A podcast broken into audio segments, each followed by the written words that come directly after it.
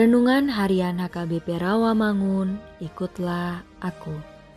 Selasa, 25 Januari 2022. Dengan judul Roh Kudus yang memampukan. Bacaan pagi kita pada hari ini diambil dari Markus 2 ayat 18 sampai 22. Bacaan malam kita pada hari ini diambil dari Yohanes 6 ayat 22 sampai 29.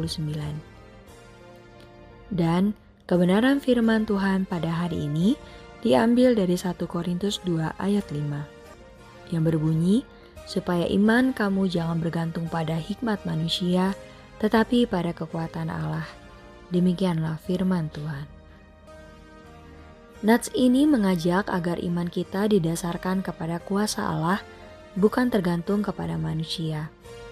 Hanya kuasa Roh Kudus yang mampu menjamah dan mengubahkan hati manusia. Orang yang sudah dipenuhi dengan Roh Kudus akan mampu bertindak dan berbicara sesuatu dengan bijak, mampu menggunakan waktu, tempat yang tepat untuk menyampaikan sesuatu dengan cara yang tepat, sekaligus mampu menegarkan sesuatu dengan penuh kerendahan hati. Bagaimana dengan perubahan yang terjadi karena pandemi COVID-19 ini?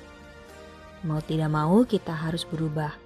Kalau tidak, kita akan ditinggalkan.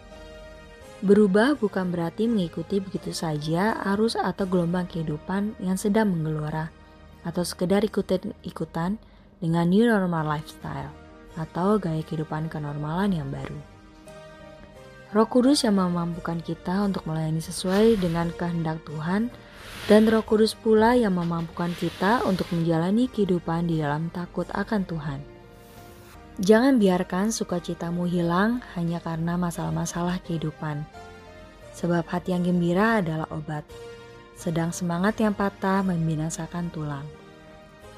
Mengapa kita terlalu takut terhadap kesulitan hidup?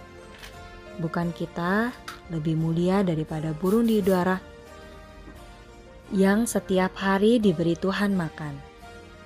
Marilah kita tetap semangat dalam menjalani kehidupan ini karena ada Tuhan yang berkuasa melalui Roh Kudus di dalam kehidupan kita.